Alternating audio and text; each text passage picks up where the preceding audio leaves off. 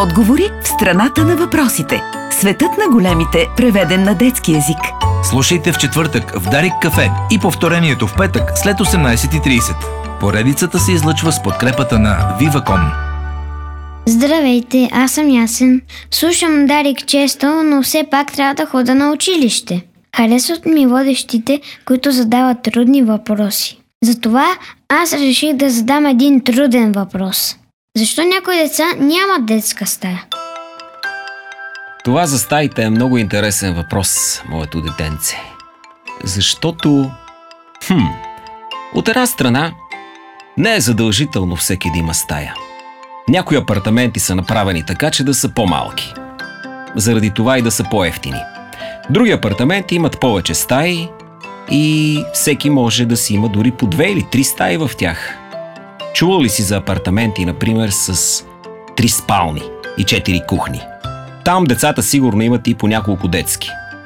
Но не стаята е важна в случая. Важно е какво има в самото жилище, в самия дом. И ако в този дом те има теб и има усещането за уют, то всяко едно кътче всъщност е твоята стая. Да, децата имат нужда понякога да остават сами. Възрастните, уверявам те, също имат такава нужда. Но пък, от друга страна, човек може да си направи стая, където си поиска и както си поиска.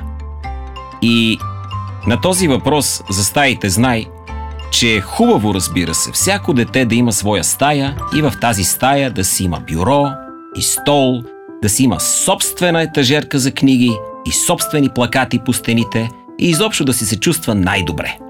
Но понякога архитектите така са измислили апартаментите, че просто няма място за още една стая.